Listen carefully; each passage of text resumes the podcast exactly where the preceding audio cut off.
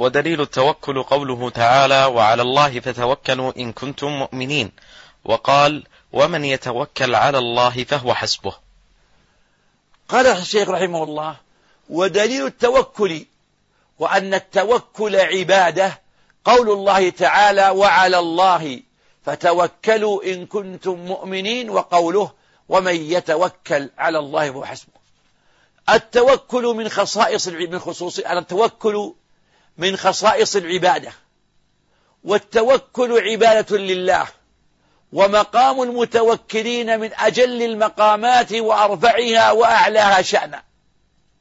وحقيقة التوكل التفويض والاعتماد على الله، تفويض واعتقاد وعمل، يفوض أمره إلى الله ويعتقد أن الله جل وعلا وحده هو الذي يعتمد ويتوكل عليه ويعمل بمقتضى ذلك.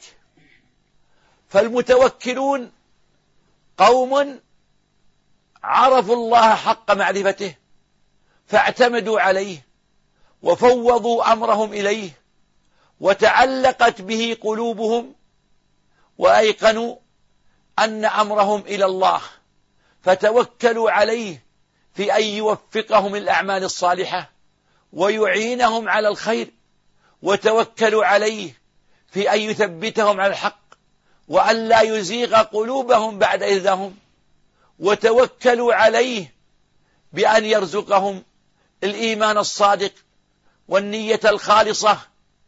هؤلاء تعلقت بالله قلوبهم فعظم خوف الله في النفوس فتوكلوا عليه وفوضوا أمرهم إليه. والله يقول وعلى الله فتوكلوا، قدم المعمول لأهميته، إن كنتم مؤمنين، أي إن كنتم صادقين فليكن توكلكم على الله.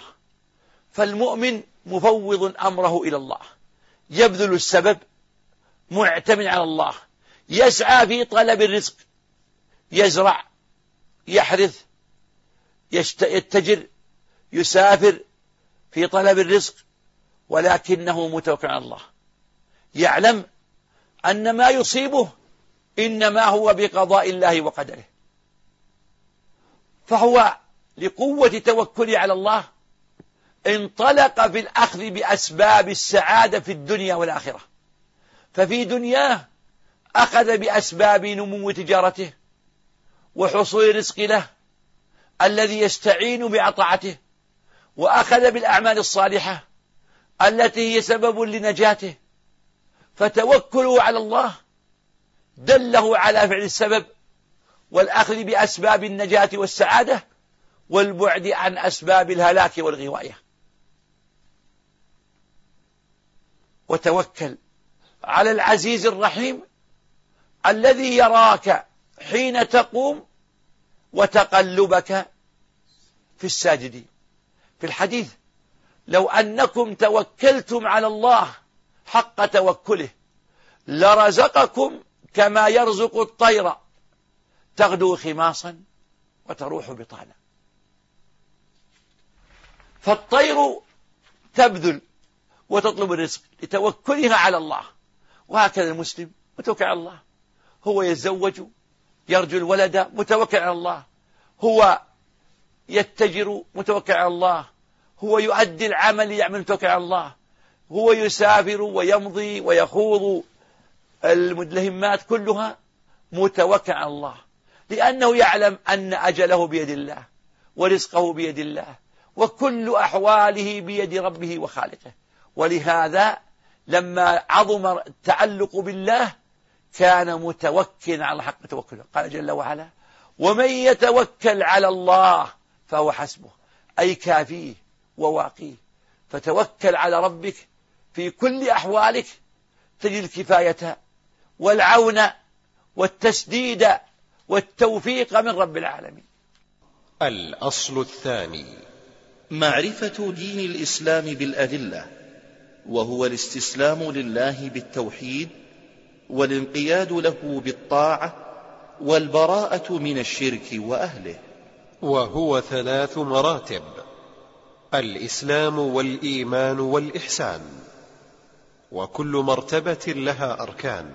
بسم الله الرحمن الرحيم. الحمد لله رب العالمين، اللهم صل وسلم وبارك على عبدك ورسولك محمد أشرف الأنبياء والمرسلين وعلى آله وأصحابه أجمعين، وبعد.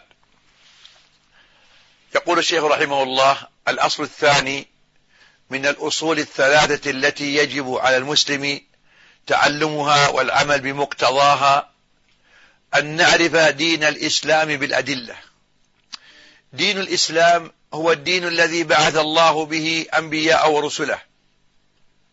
قال جل وعلا: قولوا آمنا بالله وما أنزل إلينا وما أنزل إلى إبراهيم وإسماعيل وإسحاق ويعقوب والأسباط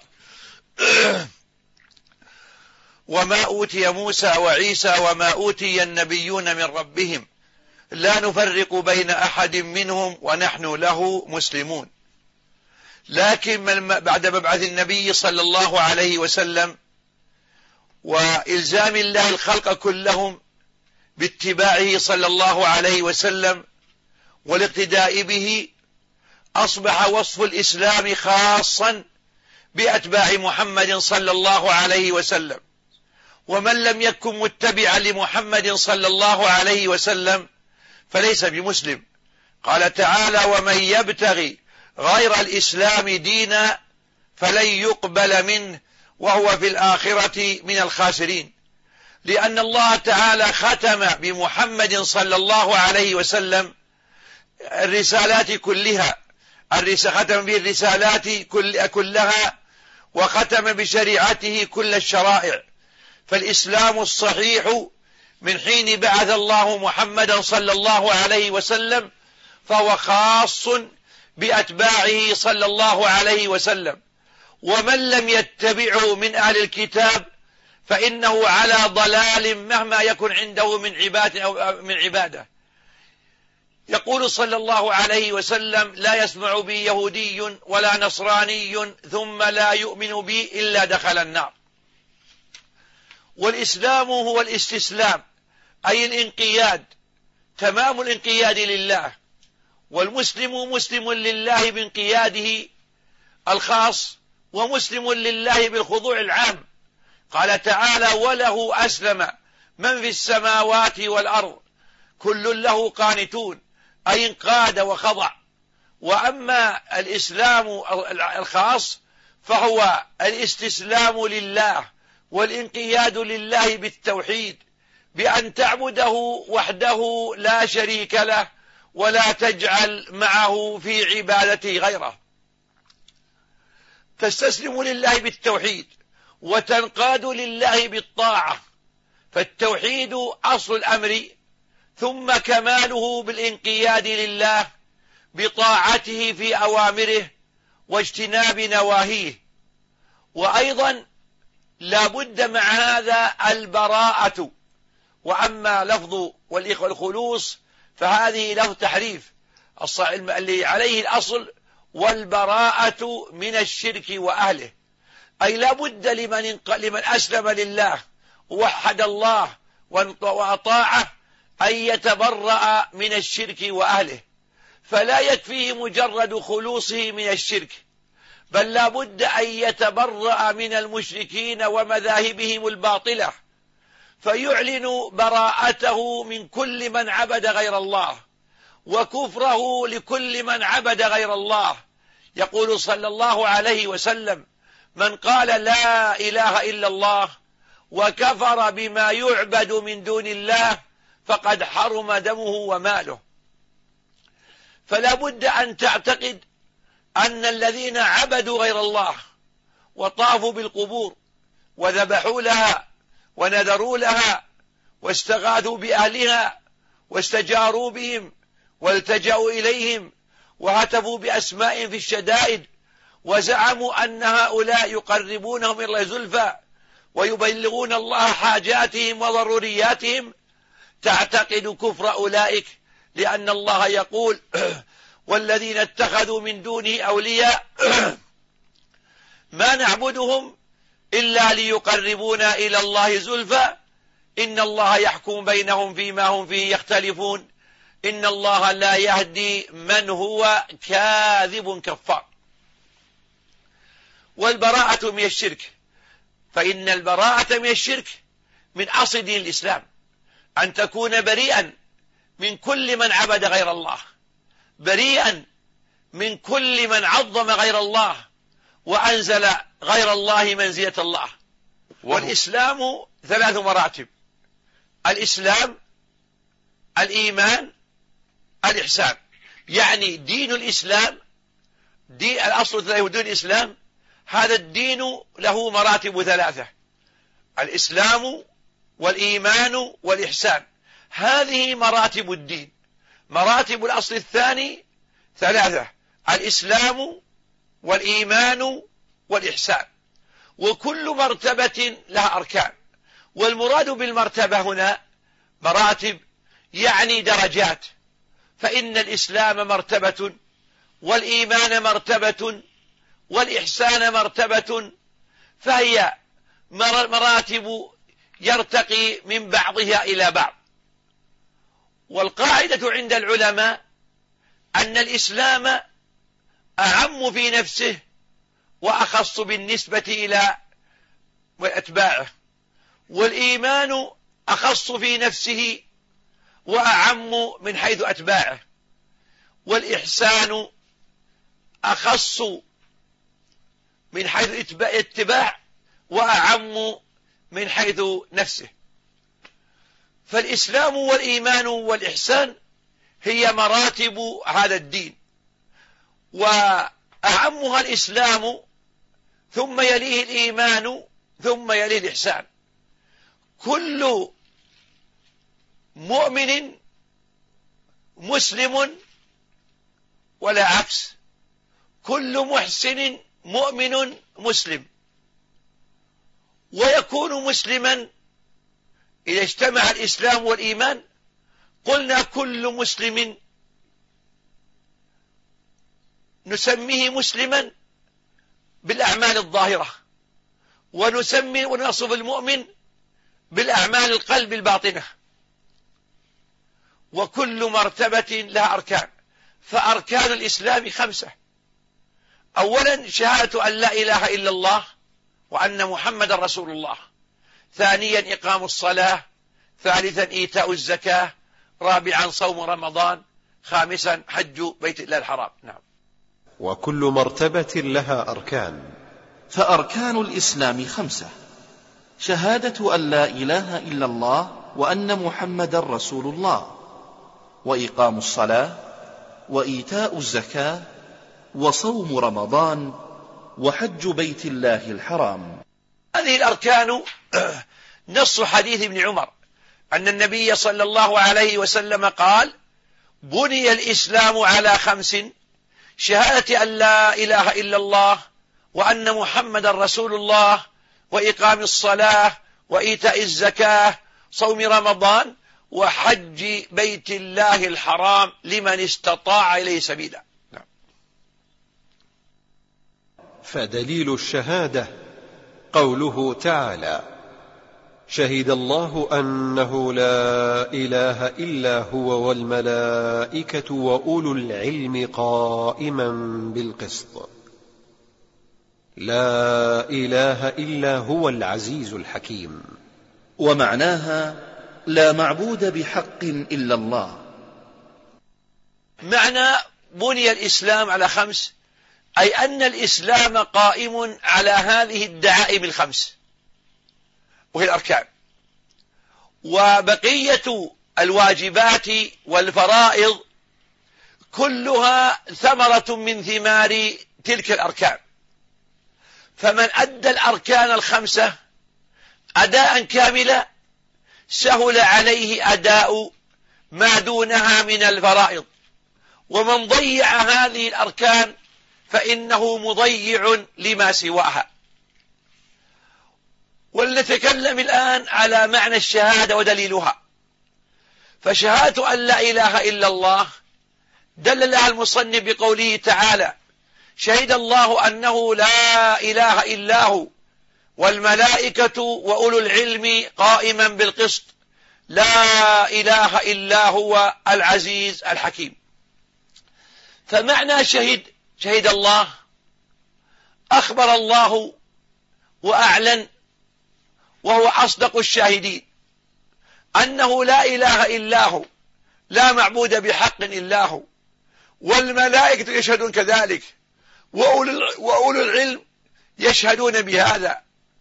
فاستشهد الله بأهل العلم على أعظم مشهود عليه، ألا وهو توحيده وإخلاص الدين له، قائما بالقسط، لا إله إلا هو، أي بالعدل، العزيز الحكيم. قالوا معنى شهد الشهادة أن لا إله إلا الله، أن الإنسان لا يحكم على الشيء إلا إذا علمه واعتقده. فالشاهد ما قيل اعتقد، قيل شهد، إذ الشهادة أعظم من الاعتقاد، فالشهادة تضمن الاعتقاد والعمل والقول. فإن من شهد أن لا إله إلا الله فإنه معتقد حقيقتها بقلبه، مؤمن بها، عامل بما اقتضاها، ناطقا بها لسانه. نعم، صلى الله إليك. لا إله نافيا جميع ما يعبد من دون الله إلا الله، مثبتا العبادة لله وحده لا شريك له في عبادته، كما أنه ليس له شريك في ملكه. ومعنى كلمة التوحيد لا إله إلا الله، نقول معناها الذي دل الكتاب والسنة عليه، أنه لا معبود بحق إلا الله، لأن الله يقول ذلك بأن الله هو الحق، وأن ما يدعون من دونه الباطل، وأن الله هو العلي الكبير. فلا إله إلا الله فيها النفي والإثبات، لا إله أي لا معبود، إلا الله إثبات. ومعنى لا إله إلا الله اسمه يعني خبر خبر لا أي مضمر، معناه لا إله بحق، معبود بحق، لا إله معبود بحق. أما الذين فسروها بلا إله، فسروا لا إله إلا الله بقولهم لا خالق إلا الله أو لا موجود إلا الله، فهذا يكذبه القرآن، إذ العرب الذين بعث فيهم محمد صلى الله عليه وسلم معترفون ومقرون بأن الله خالقهم ورازقهم والمنفرد بذلك كله. إذن فلو قلنا لا إله موجود لكنا كاذبين، فإن في الكون في الأرض فإن في الأرض معبودات سوى الله كثيرة. وإذا قلنا لا إله لا خالق فقد أخطأنا في الفهم، فإنه مستقر في الفطر أن الله هو الخالق للعباد، وما جحد ذلك إلا فرعون، والله أخبر عنه أن ذلك جحود ظاهري، وإلا ففي باطن أمره يعلم أن الله خالقه. وجحدوا بها واستيقنتها أنفسهم ظلما وعلوا. إذن فلم يبقى لا إله موجود لا، لا إله خالق لا، لا إله معبود بحق. فأنا أنفي بلا إله إلا الله وجود أي معبود عبد من دون الله بالباطل، وأثبت أن العبادة بكل أنواعها حق لله، ففيها النفي والإثبات، فتنفي صحة العبادة لغير الله وتثبت العبادة بكل أنواعها لله. فلو قلت لا إله ما نفع، لا إله إلا الله. ولهذا تلبية الجاهلية بعدما أثر عمرو بن خزاعة عمرو بن لحي يقولون في تلبيتهم لبيك اللهم لبيك إلا شريكا هو لك تملكه وما ملك، إلا شريكا هو لك تملكه وما ملك، تناقض. يقول شريكك من تملكه وما ملك هو شريك لك. ولذا قال الله جل وعلا ضرب لكم مثلا من أنفسكم هل لكم مما ملكت أيمانكم من شركاء فيما رزقناكم فأنتم فيه سواء تخافونهم كخيفتكم أنفسكم؟ لا، مستحيل. إذن فلا إله إلا الله، لا معبود بحق في هذا الكون إلا الله. وتفسيرها الذي يوضحها ويبين حقيقتها قول الله عن إبراهيم: وإذ قال إبراهيم لأبيه وقومه إنني براء مما تعبدون إلا الذي فطرني.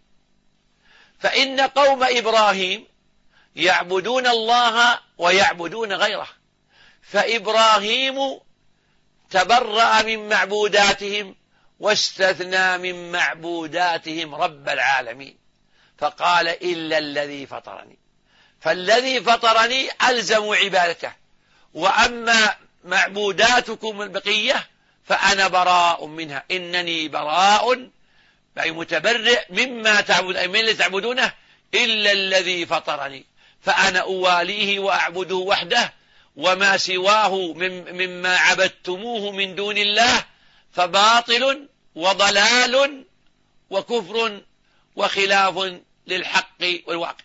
نعم، أحسن الله إليك. إلا الذي فطرني وخلاف للحق. نعم، آه كما قال المصنف رحمه الله وقول, وتف... إلا... وقول إلا الذي فطرني، قالوا فاستثنى إبراهيم من المعبودات ربه. ثم قوله وجعلها، أي إبراهيم أي جعل هذه البراءة من الشرك وهي لا إله إلا الله كلمة باقية في عقبه لعلهم يرجعون، يعني ترك هذه الكلمة باقية في عقبه ليعملوا بها. ووصى بها إبراهيم بنيه ويعقوب: يا بني إن الله اصطفى لكم الدين فلا تموتن إلا وأنتم مسلمون.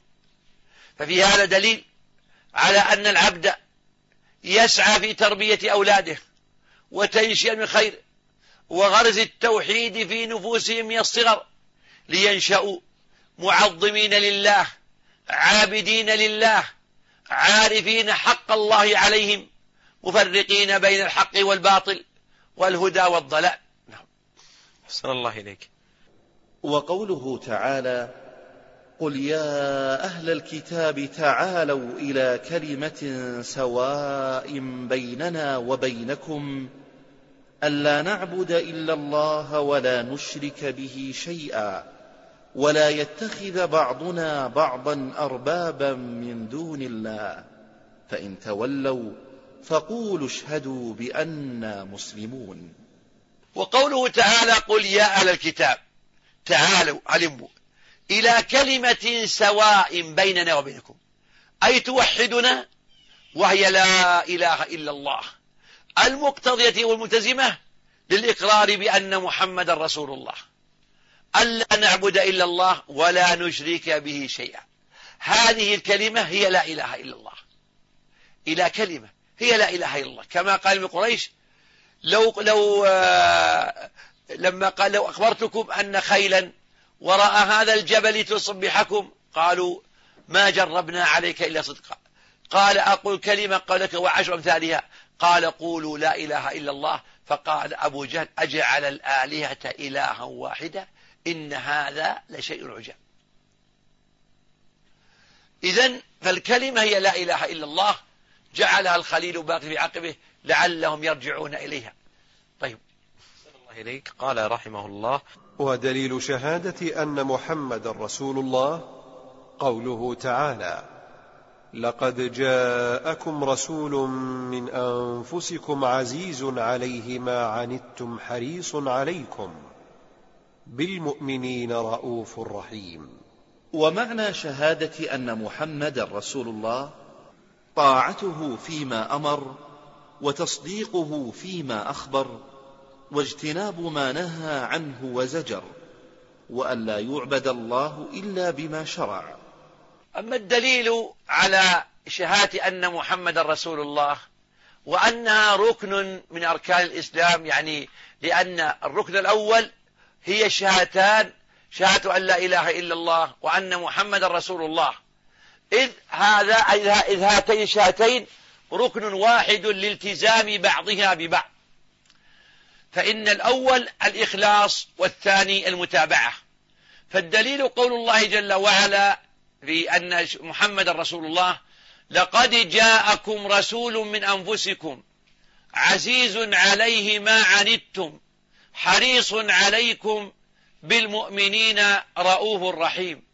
يقول الله تعالى: لقد جاءكم رسول من أنفسكم، تعلمون حسبه ونسبه شرفه فضله صدقه أمانته ترفعه عن الرذائل سمو نفسه لمكارم الأخلاق، فإن الله اختاره لكمال علمه به. الله أعلم حيث يجعل رسالته، وربك يخلق ما يشاء ويختار، فهو يعلم أن هذا النبي الكريم أهل لحمل هذه الأمانة وهذه المسؤولية العظيمة. وأما قريش فقالوا: لولا نزل هذا القرآن على رجل من القريتين عظيم، يعنون أبي بن خلف وأمية بن الصلت. قال الله لهم رادا عليهم: أهم يقسمون رحمة ربك؟ فالله أعلم حيث يجعل رسالته، ويختص برحمته من يشاء. عزيز عليه ما عنتم، شاق عليه ما يعنتكم ويشق عليكم، حريص على هدايتكم، بالمؤمنين رؤوف رحيم. ولذا يقول صلى الله عليه وسلم: ما بعث الله من نبي إلا كان حقا عليه أن يدل أمته على خير ما يعلمه لهم وينهاهم عن شر ما يعلمه لهم. وهو صلى الله عليه وسلم قد بلغ الرسالة وأدى الأمانة ونصح الأمة وجاهد في الله حق الجهاد، ترك حتى أتاه اليقين، تركنا على المحجة البيضاء ليلها كنهارها لا يزيغ عنها بعده إلا هالك، حريص على هداية البشر. ولذا قال الله له: قد نعلم إنه ليحزنك الذي يقولون، وقال الله له: إنك لا تهدي من أحببت ولكن الله يهدي من يشاء. فهو حريص على هداية أمته، باذل جهده في ذلك، لكن الأمور بيد الله، فالأمر بيد الله، والقلوب بين أصابع الرحمن يقلبها حيث يشاء.